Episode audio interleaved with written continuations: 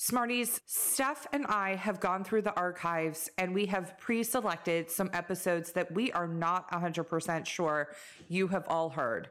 Have no worries. We are going to be spending a little bit of time over the next few months re airing episodes that are meaningful, important, and we want to make sure everybody hears.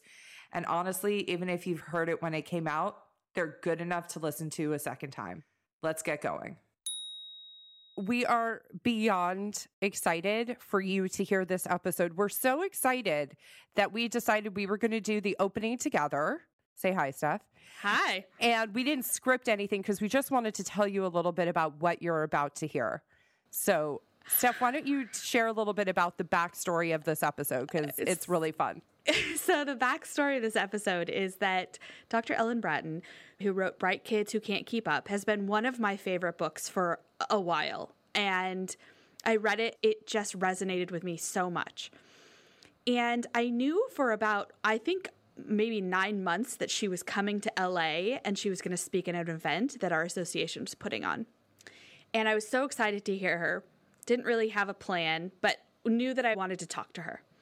So I decided to take my book with me and I went up during a break. During the first break. First break, I walked straight up to the podium. I asked her to sign my book. And I took with me, I think, my business card and I took the podcast card. And I said, just, I wasn't even like nervous. I just said to her, Would you be interested or willing to come on my podcast? And with that, she didn't even hesitate. And she just immediately was like, Yes, I'll come on the podcast. Great. And I called Rachel after and I just said, You're never going to believe who just said yes to come on the podcast. Like that was a big win. Big win.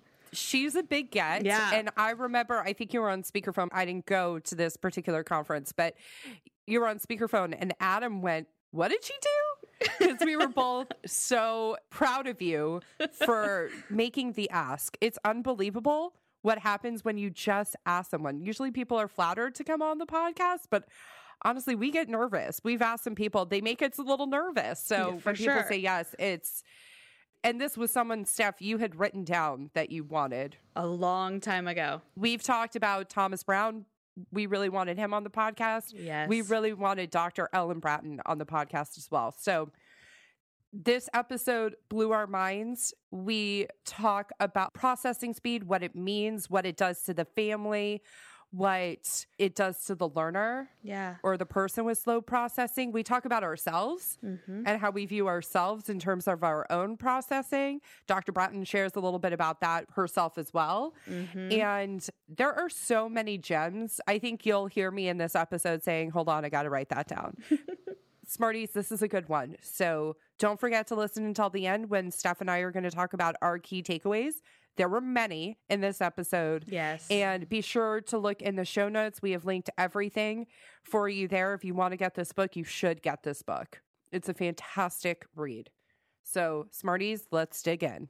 You want to learn faster, but sometimes working harder is just not the answer. You have to learn smarter. The Educational Therapy Podcast. Hi, Smarties. Welcome to episode 63 of Learn Smarter, the Educational Therapy Podcast. I'm Rachel Kapp. And I'm Stephanie Pitts. Today, we're so excited to welcome Dr. Ellen Braaten, who is the author of Bright Kids Who Can't Keep Up Help Your Child Overcome Slow Processing Speed and Succeed in a Fast Paced World. Welcome, Dr. Braaten. Thank you for having me. It's great to be here. Yay! Steph is really excited, as am I.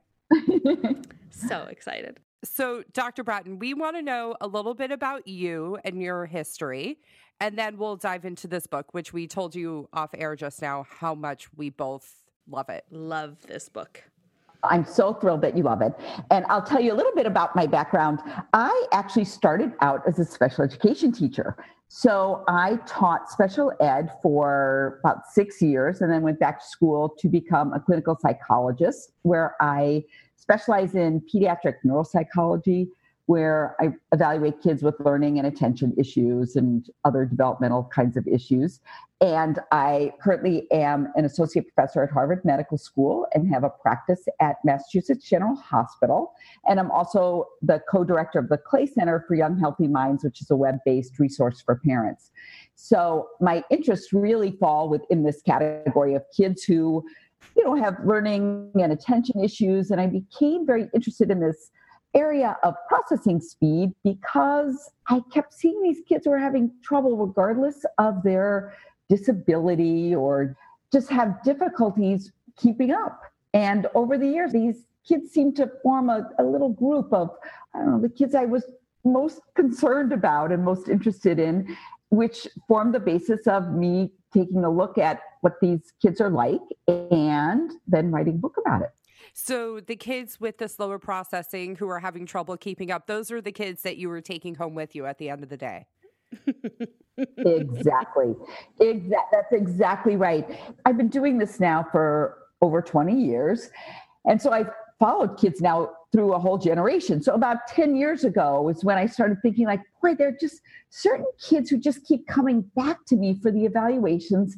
And regardless of their diagnosis, they might have dyslexia, they might have a math disability, they might have ADHD, but it seemed like the ones who had this slower processing speed were somewhat qualitatively different, not just quantitatively on this one dimension, but qualitatively different because they just seem to have more problems keeping up and not progressing as well as I thought they should have been.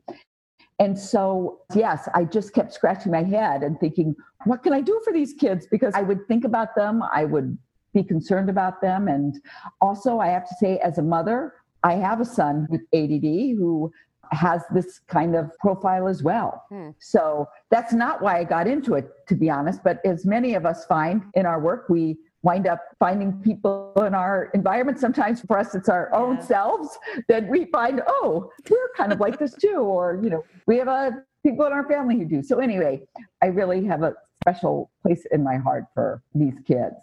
I think there's this stigma if your child gets a test done and they have average processing speed or slow processing speed that it's really important to note that these kids are smart. Yes.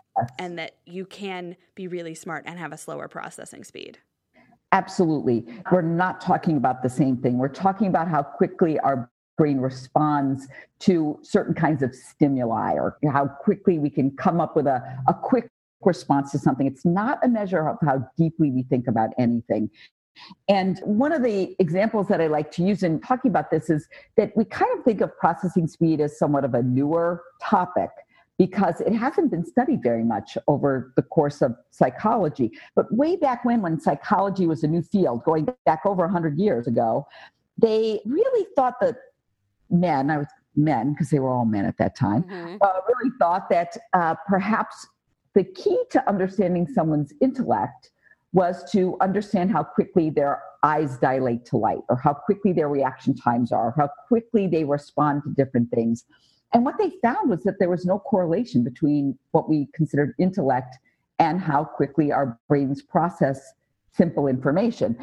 And so that became something that nobody thought was worthy to study and probably wasn't all that important until our world got so much quicker. And even those simple things, we have to manage so many simple things in this world. Our world is really much more about being able to process a lot of really unimportant things. And to be able to keep up well, we've got to be able to do that. And remember the passwords, remember where we put something. We've got so much stuff to keep track of. It's that sort of stuff we're talking about. We're talking about processing speed. We're not talking about how many ways you can solve a problem or how well you can solve a problem. It's all about how quickly you can write a sentence, how quickly you can generate a, a response. Whether the response is good or not, that's a whole different story. It's an interesting point, and it's not something that I've ever consciously thought about, which is that as the demand to respond quicker has increased, our patience for slow responders is so low. We have very little patience. I'm just thinking about my own interactions with people sometimes and we don't have the patience that used to be required or the world demanded out of us. Or, yeah, or we just don't have the time for the patience. Right. At some point, it's like it's not even that we've necessarily become less kind, but we know that we only have so much time to get something done. And there are so many things competing for our attention. You know, our brain is going to shut that part off and be more focused on how am I going to get out of here and what, how am I going to of this. Hmm. So we've been talking about it, but I would love to hear your definition for what processing speed is and how you define it. So, the very simple definition would be to say it's how long it takes our brain to process either verbal information, visual information, or generate a motor response. So it's how quickly we can come up with a response or do something in a given period of time. And like I was saying, there are really three kinds. One is verbal processing, it's how long it takes for us to take in information and then also generate a verbal response. And it could be one or the other or both. And again, we're not talking about the quality of the response. We're talking about how quickly can we come up with that word at the given period of time, or when a teacher might ask us a question in class and some kids can just process that information. You know what's the capital of iowa? And some kids just take a split second longer to process that information and then to find that information in order to generate a response. In the motor realm it's how quickly we can for instance copy an assignment from the board or how quickly we can write our, our 10 sentences in our spelling words and then there's visual processing, meaning how quickly our eyes can take in information and make sense of it.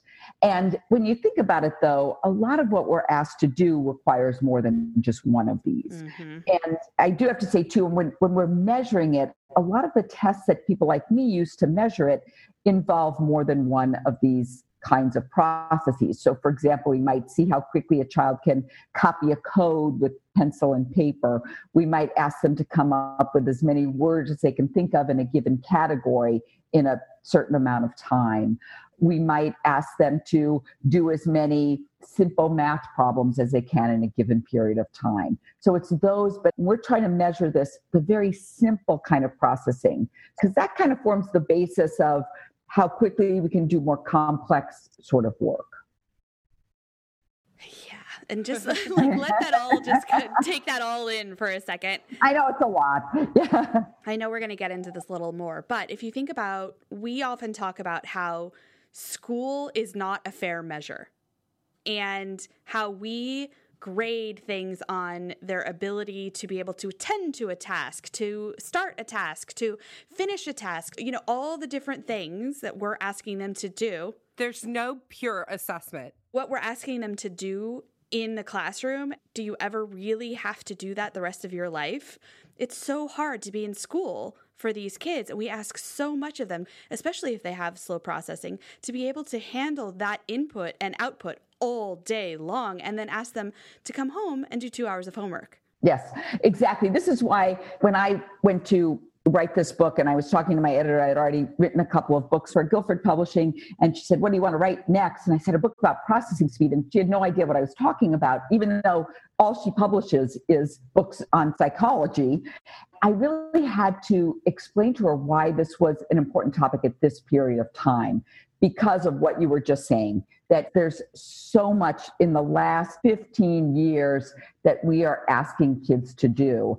And so many of the things we thought would make things simpler have actually made it more complex. We all have like 40 different passwords going around in our head at any one time that we have to come up with. I mean, our brain can only handle and process so much at any given period of time. So I do think that it's very tough for kids these days. But you mentioned something else, and that is that in real life, generally, although all of us are feeling pressured these days, no question about it. In real life, though, we find work, we find people to surround ourselves with, we find an area to live in that is much more in line with who we are. And so you don't get that opportunity when we're in school. School is school it's one size fits all you can't choose your friends you can't choose where you want to live and you can't choose you know your work environment and so it's very hard for kids to adapt especially when they have these kinds of vulnerabilities we couldn't agree more once a parent is coming to educational therapy, they've been through a lot. They've been through a teacher identifying something. Then it probably takes them a couple years to do anything about it. Mm-hmm. And they kind of hope, let's wait and see. They take the wait and see approach, which you talk about in your book. Then they go through some sort of testing and they may or may not do anything with that. And if they do decide to come to us, the emotional journey that parents have been on is significant Yeah. and needs to be discussed and honored because you never know what kind of kid you're going to have to parent. No, you don't. And by the way, parenting one child doesn't mean you have experience for parenting the second or the third. So the journey that parents have been on really needs to be honored. And one of the things that we tell parents is that getting your child through school and the struggles that they may have had being a learner are not necessarily going to impact them as adults because they will do exactly what they are meant to do, what's a strength for them. They will naturally find that. Why? Because people like feeling good and they like going towards the things that make them feel good. And we go towards the things that tend to be easier for us. Yes. Oh, that is such, I love how you just said that because that is what I try and tell parents too, because that is their biggest concern is what will my child, will he ever be independent? The answer almost 100% is yes. And I think it's hard because as parents, we always have preconceived notions as to what we want our child to be or look like. And it's the most ridiculous thing in the world, but we all have it. I think it's primal. Yes, exactly. The the goal is to help kids understand who they are so that when they reach adulthood, they know this is where I belong. This is the kind of job I belong in. These are the kinds of friends I need to surround myself with. You know, these are my people. This is my I mean, I even think geography has something to do with it too. Like if you're a person who loves things fast, you might want a bigger city and those who don't like to live in a place that you don't have to rush all the time. It's even things like that. It's really being able to understand who we are and what fits us and suits us. So true. And one of the ways when I describe, because so many people don't know what educational therapy is, and one of the reasons we started the podcast was to spread the word about educational therapy in general. But when people ask me what I do, one of the first sentences out of my mouth is teach kids who they are as learners. Yeah. Because at the end of the day, we're lifelong learners, right? And it doesn't just stop just because you stop going to school. And you have to really know and understand who you are. And I would say, as a kid that struggled in school growing up, now that I'm seeing some of the things, I know sometimes with some things, my processing speed is slower than other times. And in some situations, I really struggle with it versus other times. And knowing that about myself and Rachel knowing that about me also has helped tremendously because she'll know if there's something in grad school, she knew this was going to be hard for me. If I could see an example, then I could do it. Yeah. But it was very hard for me to start out, which is still happening to this day with some things. But on the back end of things, I figure out how to get things done and I can get it there. And I have no interest. I, Right. I'm not interested. So, this podcast, for example, right? The inner workings of learning how to do all these things, it's still with you as an adult. It doesn't just go away. And parents often ask, well, is my kid ever going to be able to catch up to his or her peers? And I know from reading your book and whatnot that some kids can catch up, but some kids can't. And that's okay. Right. The more we can get the message out that that is okay, the better. Yes. I think what you were saying too about knowing yourself, like who are the most wonderful people that we all know? It's all the people who understand their strengths and weaknesses. Totally. Kind of what we're striving for is like, I know me and I'm happy being myself. And I know that if I get in a jam, I know how to get myself out of it. Mm-hmm. It's sort of like self esteem in a nutshell. And that's what we all want. It's really not saying like I'm good at everything, but sort of like saying, yeah, I'm good at this not so great at that. And I'm pretty happy when I do this. And that kind of stuff makes me miserable. But when I have to do it, I call on a friend. Like that's kind of what you're talking about, Mm-hmm. imparting in kids. And I do talk to parents who struggle with this. You know, it's hard when your child does not fit the idea of perfection that you think they should have. And I do look at this as an opportunity to be ahead of the curve. You know, in many ways, what we're talking about is sometimes a child never being able to catch up, but in other ways, in terms of understanding themselves, they can be far ahead of the curve mm. in learning who, you know, who am I and what do I need? And, you know, yeah, I, I sometimes you've got to tell me twice before I remember it, but they know that. And I think that's an opportunity that we tend to overlook when we're given a diagnosis or sort of learning difference. I'm very close with my older cousin and I'm close with her daughters. And years ago, I remember her saying to me something that has always stuck. She probably doesn't even remember that she said it, but she said, My goal with my daughters is for them to be independent and autonomous of me and my husband. And it was so simple and it wasn't you know my goal is to get them into the best college. It, it was very like we want them to be self-sufficient independent adults in this world. The way my elevator speech about educational therapy goes is my goal is to help learners become independent and autonomous. I've literally yeah, taken yeah. that from her. And when we can look at it it's such a large end goal but it also alleviates a lot of the pressure. Yeah Oh, it's a wonderful end goal. And I don't know how old your children are, but my oldest are now in their 20s. And it is the most satisfying thing I've ever done in my life to see my kids reach autonomy. And, you know, when my oldest graduated from college, I thought, oh my gosh, this is really it. accomplishment. And it doesn't have to be college. I mean, my second child didn't graduate from college, but he's got a great job and he's happy and independent. You're right. That's what it's all about. And we get so confused as to how to do that, but there's not a clear path of the perfect college, the perfect school, the perfect grades. That's not where the path leads. It doesn't. And I think, can you explain a little bit about processing speed? I, I love the way you describe this about what it actually looks like in the real life of when you describe it compared to a car. Oh, yes. So, one of the things I like to think about is I'm sure that your listeners are well familiar with the term executive function skills. Mm-hmm. And that processing speed was just thought of to be one of those executive function skills like organization, being able to plan ahead, being able to shift set, you know, go back and forth from one activity to the next and working memory all of these things are part of executive function skills and that processing speed was just one of those. But i kind of think if you think of executive functioning as the car processing speed's really the engine that helps the car actually go move down the road. And so without a well functioning engine that car's not going to be able to go very quickly or very efficiently.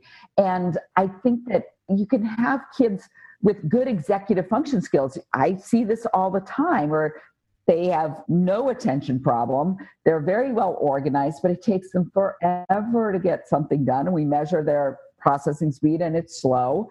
And it doesn't matter that they have good executive function skills, they still can't get it done because of the issue of this, again, using the analogy of, of the engine of the car.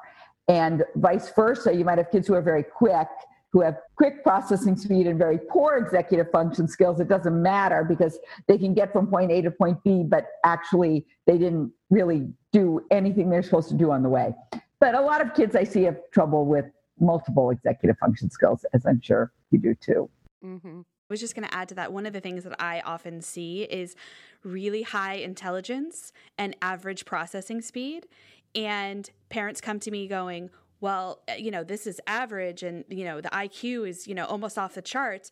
And that discrepancy is just as tough as a kid that had average intelligence and low processing speed. That's exactly right. And my research would show you are exactly right on the money.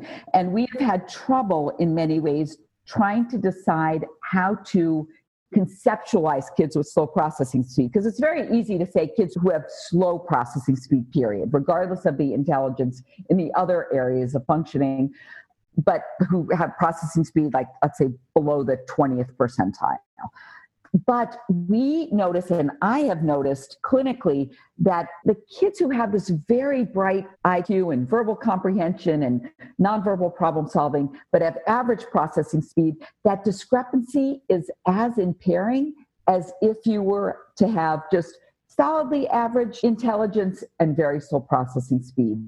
That our brains are sort of cylinders functioning equally. Mm-hmm. And I do think that the kids that you just mentioned who have this big split, those are kids who didn't come to clinical attention 20 or 30 years ago. That's my feeling is that those were kids who were fine. The world was slower then. You were bright and you took you a long time to get things done, but you didn't have to do that much. You didn't have a million and one things to do.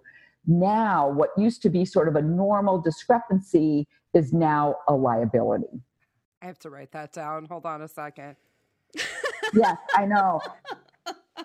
I know. And I feel like those kids with high IQ in some domains and average processing speed, but the huge discrepancy, don't get the services they need because they're not thought of as having a disability. Uh. Yet I find that they are quite at risk for a lot of very negative things. Yeah. They're very impacted. Very impacted. And I don't have data on this yet, but just my clinical impressions, they're less likely to complete college, particularly within four years, despite the fact that they're very bright, underperform consistently in school. So there are a lot of different things that we're looking at with that population. And like I said, it's hard because we feel like we have two different groups here. One are the kids with the big discrepancy, and the other with the kids who just have very slow processing speed regardless, but they all kind of look the same, which is very discouraging if you've got this child with, you know, falling in the gifted range verbally, functioning more like a child in the average range with very slow processing speed. It can be very frustrating. I think that's me. I think I'm that child. Steph, do you think that you were that child in school? Because I have to tell you, I don't see it. No, I don't think so, but I think it was a slower time. But I do think that I'm not as impacted, but I do think that there's some things that I am for sure impacted by. Like if I hear my dogs barking and uh, they're barking at someone or something, it takes me a second. I feel my brain for me to physically move towards them to get like running in the other room or running outside, it takes me a second to like start running and I feel it, but I can't make myself go any faster. Yeah, no, yeah. It's very frustrating. You're very in tune with who you are, but I also think that on some level, I don't view myself as someone who necessarily has slow processing. I think, if anything, I'm very quick. You are. But I will tell you, there are moments for me where if I spill something, I'll give an example. I just gotten a new laptop and I sat my venti Starbucks next to my laptop, and you guys know where the story is going. And I stood there and watched the whole venti coffee spill onto my lap and I just watched it. My reaction time was so slow in that instance. I needed a new laptop after getting a new laptop. Oh. But I don't know. I think some of this is normal. And Dr. Braaten, you tell me what you think, because I think there are moments where we're all faster and then there are moments where we're all slower. There are, and that's absolutely right. You know, this is the same as it is for any other area of functioning. Like people will use memory as an example. We all have times when our memory is not great, but that doesn't mean we have a memory problem. Fair. And there are also times when you're just feeling like, I don't know about the laptop example, because I might just be sitting there like, uh, you know, what, what just happened? I watched it happen in slow motion. It, yes. And so that's almost a traumatic experience. I mean, I think, yeah, it was. I, yeah. I, hate to use the word trauma in that, but it's you know when it, it when it comes to inanimate objects, it's traumatic. So our brains go into a different sort of mode of functioning. But I do think that we have a sense of who we are. Like Rachel, you said you feel like you're a fast processor. I know that I'm a fast processor too. I talk fast. I move fast. I like fast. everything. Mm-hmm. Stephanie, if you sort of think like that is always who you were in school, it's probably likely that's who you were in school. But we all have a range and we all have different things that we respond to in different times. And we can be very quick in one area, not as quick in another area, too. Yeah, that's true. And I think that's important to note. I think it's important to note for myself, too, because there's times where Rachel is like on something and I'm like, uh, I'm not ready to do that yet. I'm still figuring it out. Yeah, no, I think that's right. And I think that's a, a, key thing that we have to think about when we're talking about kids. I also think there's a downside to fast processing too, is that you make mistakes. You don't always. I don't always think before I speak. That gets me in trouble sometimes. Yeah. Or just you know, let's get it done, let's get it done right now. And you're like, oh, why did I make that decision? Or why did I do that? Or why did I?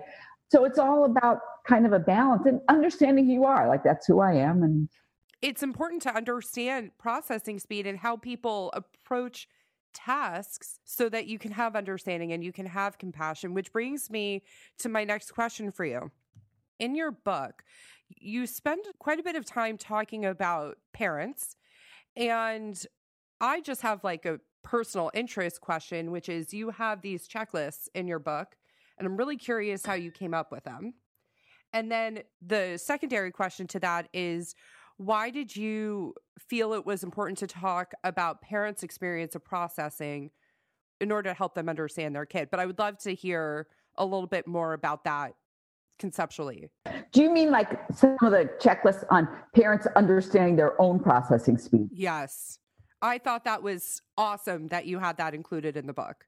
Because what I found is that this is one of those, I'm using disabilities in air quotes because it's not a, you know, disability. And plus, I know that word is sort of a loaded term too, but let's just use it as best I can. But this liability or disability, it's not just like let's say dyslexia, where a child can't read in the traditional ways of learning to read and you find a different way. And processing speed is something that affects the entire family. So it's not just an issue that affects one area of a child's life and you can fix it and target it.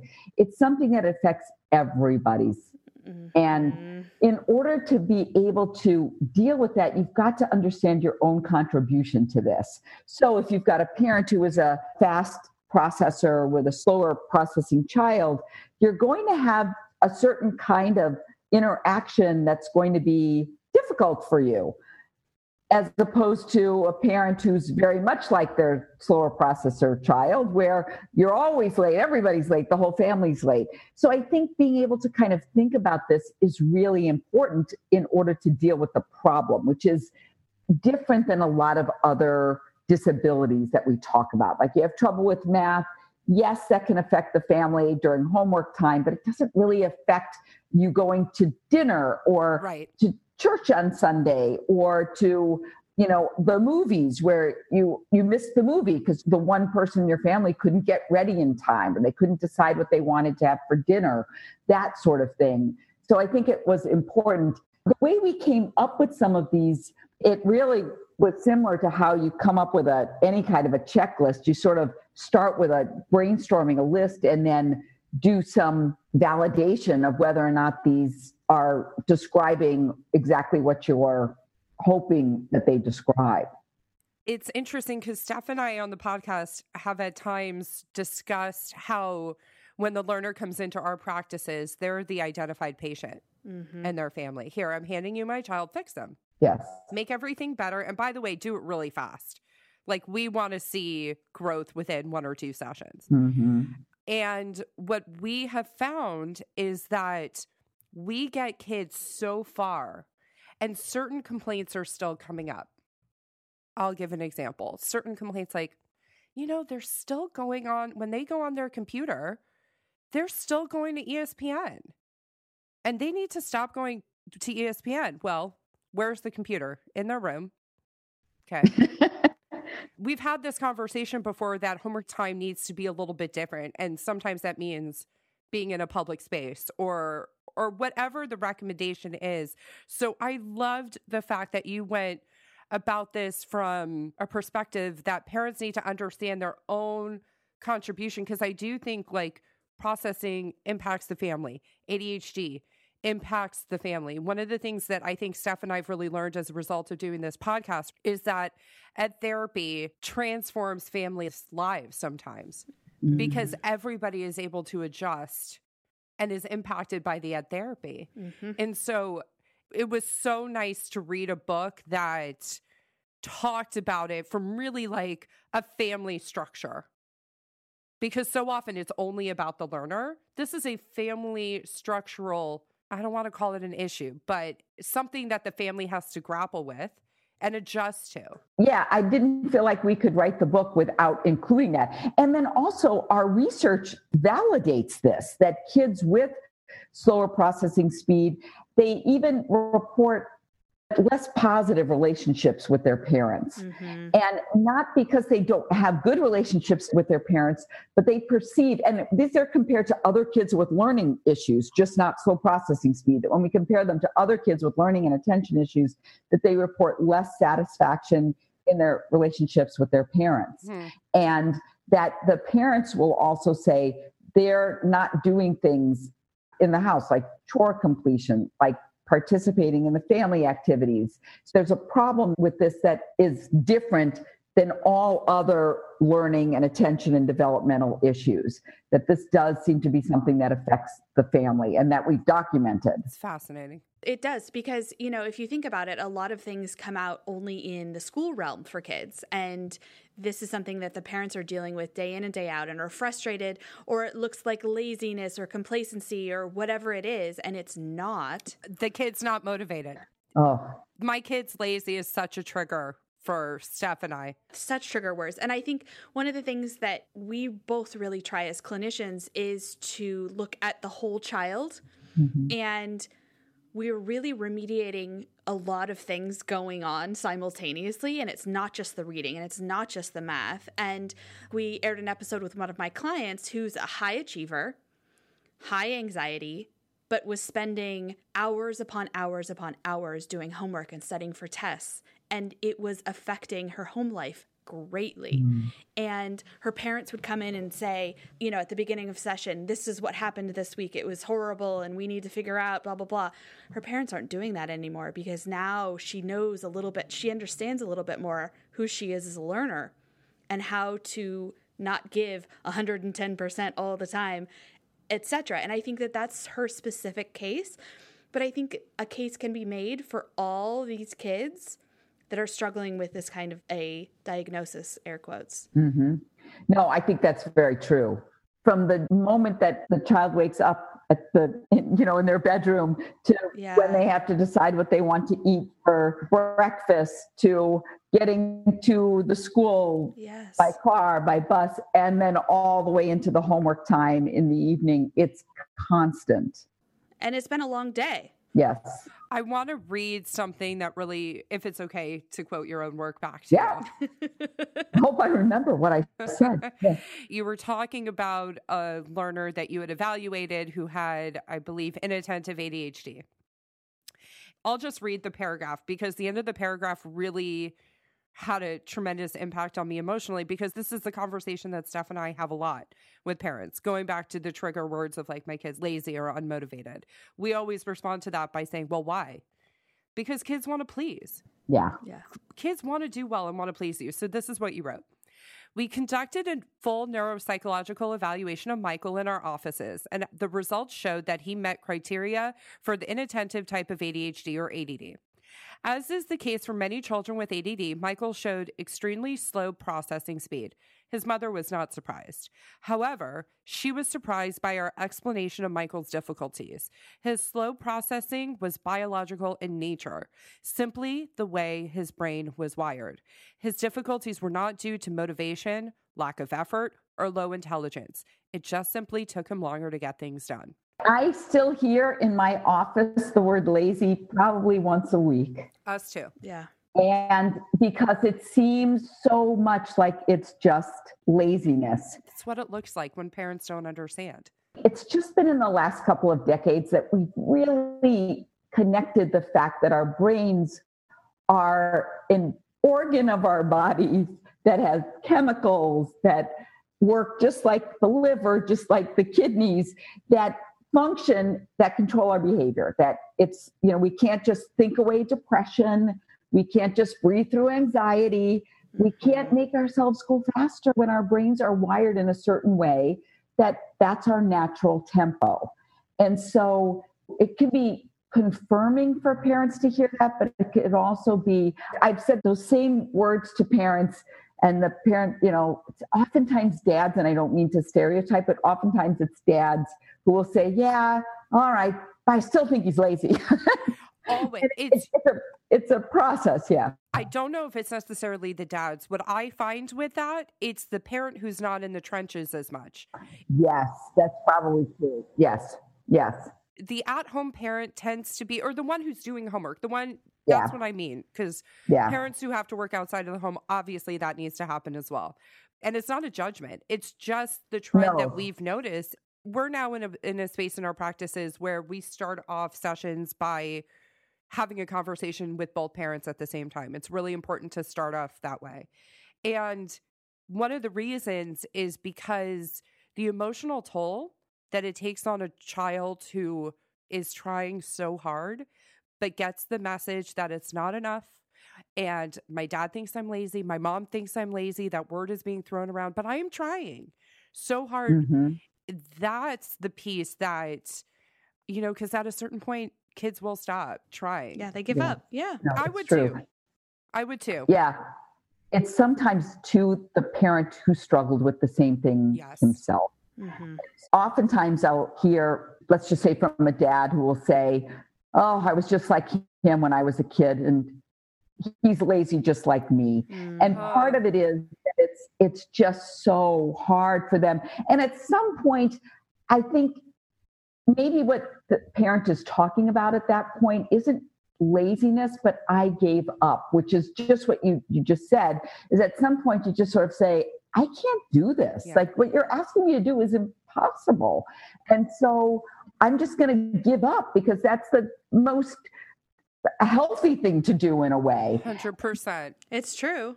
I think that that's sometimes part of it is it's it's easier to think about your own childhood as well you know I was just lazy as opposed to how sad it is to think about I never got what I needed Yes. or you know mourning what you didn't have or I think that it for some people that might just be an easier way to process that I, I hear you. Yeah. Okay, we've talked so much about what it is, the impact it has on families. We haven't really talked about the impact that it has on friendships, but you have this whole section in your book about the social impact of slow processing.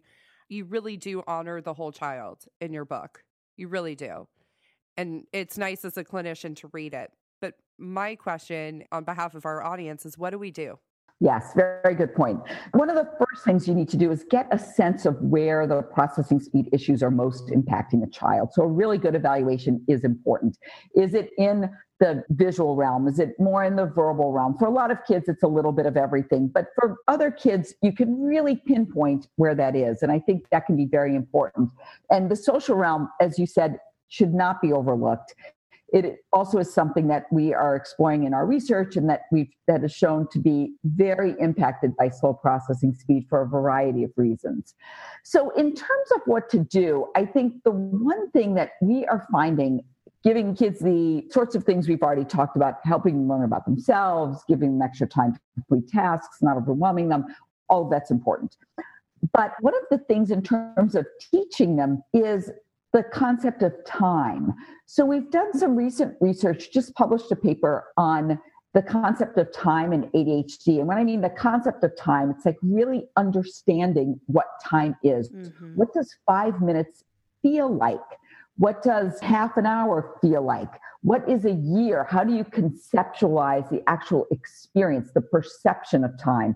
What we find is that in kids with ADHD and kids with slower processing speed, they have trouble with time perception. And what is the thing we always ask kids to do when they're having trouble getting things done in time? We ask them to do a calendar, do time management. Well, you can't really manage something that you actually don't understand to begin with.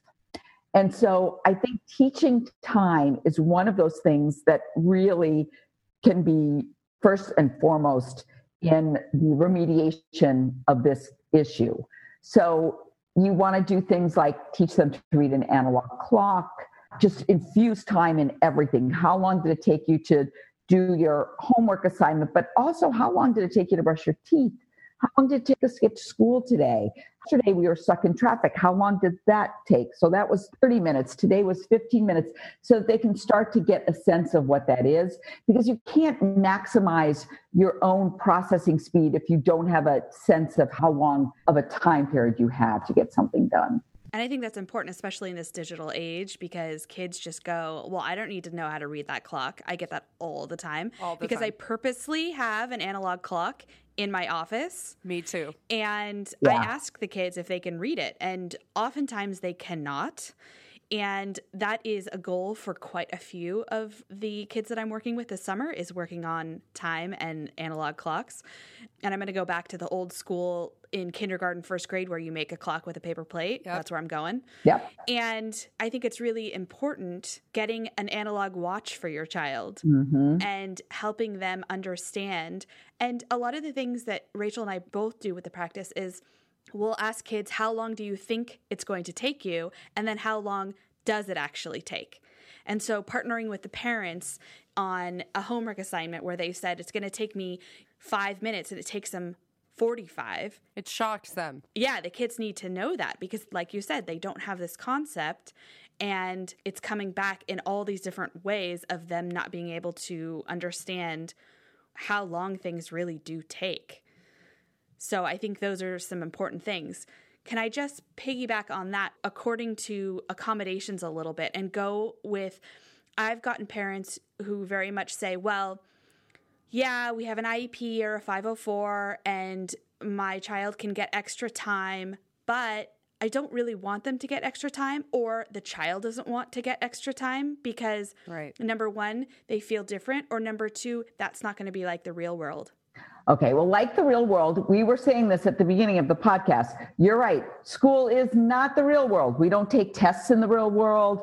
We don't have assignments in the real world. So, yes, the goal from now until then is to get them to the real world feeling confident, maximizing their potential. So, that's the whole point of accommodations is to help your child maximize their potential and be able to show what they're capable of doing. So that part of what you just said is the simplest of all is that the goal is not to give them extra time so that they have extra time forever. It's the goal is to give them extra time so they can get to their forever. In terms of the issue of not wanting to take it, for a child not wanting to take it, I feel like sometimes that's a process and that it can be a process for the child, for the parent too. But I find that generally, as kids get on in school and they start to make the connection between, oh, I could do better at this if I had more time, I'm going to take it. A lot of times they don't make that connection at an early age. And then there's also a stigma against being the one who takes longer. And so I do find even some kids with slow processing speed are like the first ones to get their tests done, even though it's not right or you know they've forgotten to answer up the questions because they just rather not be the last one all the time. So i think it's a process for some kids in helping them figure out the cause and effect. Getting extra time is going to allow you to show what you know. You, you're working so hard and you're doing all the work and then all of a sudden it comes time for the test and some people just need extra time to finish the test you just need more time to show that you know the right answers Right. and so i think can just be a real process. It takes time to understand time. And it takes us time to help students get to the point where they understand themselves enough. And the success can feel really slow and small in the beginning. And we make a big deal about any victory. But this extended time issue and going into a different room, hmm or, you know, I'm going with those kids, I'm not one of those kids. Right, right. that type of stuff just takes longer to unpack. And the longer they're in ed therapy, the more they are learning about themselves, the more they can understand no, this is not a shame based Right. action. But I Right. get where they're coming from too. Mm-hmm. Yeah. That's what I love about ed therapy is that it's not just about the skill building, but it's also about understanding and growing psychologically. That's what has to happen as part of the process. I also think I'd be remiss if I didn't mention that a lot of schools do not give kids the opportunity to do their accommodations in a way that's not shameful. Yeah. So there are schools, there are still teachers who will say, Oh, Billy, you've got the extra time Mhm. here. You know, you're not going to be Oh, here yeah. today. You've got to go, down to the principal's Oh. office. You know, we're going to take our test here. You're going to be there. And that comes from just people like us needing to educate teachers on, you know, Billy isn't getting something special because he's, you know, special or he's getting something because he's entitled to it Mhm. and because it's fair and equitable. And how about not shouting it out in front of everybody? Exactly. Yes. Oh, yeah. Yes.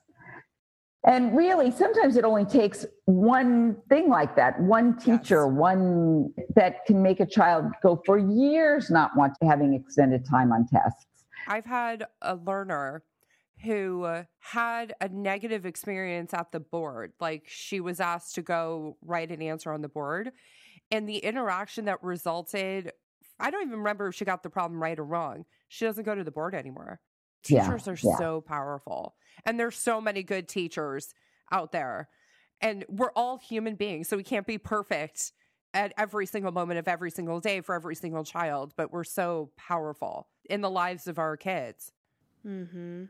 Yes, so powerful. And it is hard to always feel like you have to be on. It can be a culture in a school or in a even some of the teachers who have done this, because I've heard some of these same stories, I think a lot of it is just not being educated on learning differences. Yeah. Especially those, you know, were in school a long time ago. They don't necessarily have the resources that some people have. Or, or you know, it can work the other way too. Sometimes the most experienced teachers are the ones who have the knowledge to know that, oh, I, you know, I've had 50 children just like this and I know exactly what they need. Yeah. You know, I don't want to generalize it at all, but being a teacher is a very, very hard job and it's a very powerful, powerful thing in a child's life. In a family's life. What the teacher says and, yeah. impacts parents tremendously. Because mm-hmm. just like I yes. gave the example of the learner at the board, I've had parents who were traumatized by things that teachers have said. And being a former teacher, classroom teacher, I saw the impact educators are powerful people in this world. Yeah. We all remember our favorite teacher just like we all remember our least favorite teacher. No, it's true. They're all important. Yeah. I wanted to ask you one more question. Can you talk a little bit about the three A's? Because you bring up that framework quite a bit in multiple different examples, and I thought it was fantastic. Yes. So, because we were trying to figure out how to conceptualize or how to sort of attack processing speed. And I think we'll get better at finding techniques that will work, but I think we're a long way along from that. But there are three ways that I think we can sort of think about this. One is to accept. So that's the first A of processing speed is acceptance. And we've talked a lot about that in this podcast accepting our child, accepting ourselves, our own contributions to it. So that really takes getting a good evaluation. Knowing what you're dealing with, it helps you be able to accept who you are. And the next one is to accommodate. So, accommodating is some of the things that we talked about too accommodating school, extra time on tests, getting the ability to get notes given to you by the teacher if one of your difficulties is being able to take notes quickly, for example, but those kinds of accommodations that are sort of standard in the school system. And then being able to advocate. So, acceptance, accommodating, and advocating are the three A's of processing speed. And advocating is being able to eventually say, this is who I am, this is what I need. In the earlier years, it's really the parents or even the teachers who are advocating for the child. But what we really want to do as the child grows, we want them to internalize some of those things, some of that acceptance and their accommodations that they've gotten in order to be able to say, hey, I need you to repeat that, or I need this kind of teacher in college because I do better in this sort of classroom setting. So that's what we're really aiming for. I think that's great. I think that's a very simple way as a society, hopefully, just the more we can teach about that and the more we can teach the learners that, I think it's a great and easy way to really explain what they need to be able to do. Yeah, I agree. So, Dr. Braaten, how can people get in touch with you or read more about what you've written and researched? So, there's a website uh, at www, of course, mghclaycenter.org. So it's MGH stands for Mass General Hospital Clay Center, C L A Y center.org. And on that, it's a free web based resource that really gives parents a lot of information, primarily about kids' emotional health but also we have quite a bit of information about processing speed, learning differences, different aspects of different blogs on raising kids today, current events. There's a lot on there that parents can look at. And to read more about processing speed, we have a few videos ourselves on there. And then they can also contact me through that website. They'll see that there's a link to reach me. Fantastic. We cannot thank you enough for doing We this. can't. I mean, honestly, it's been amazing. And I just am in awe of all the things that you say and how you explain them. And I think that it, you're going to touch a lot of people. Oh, thank you. That's so great to hear. And it's been totally my pleasure talking with you.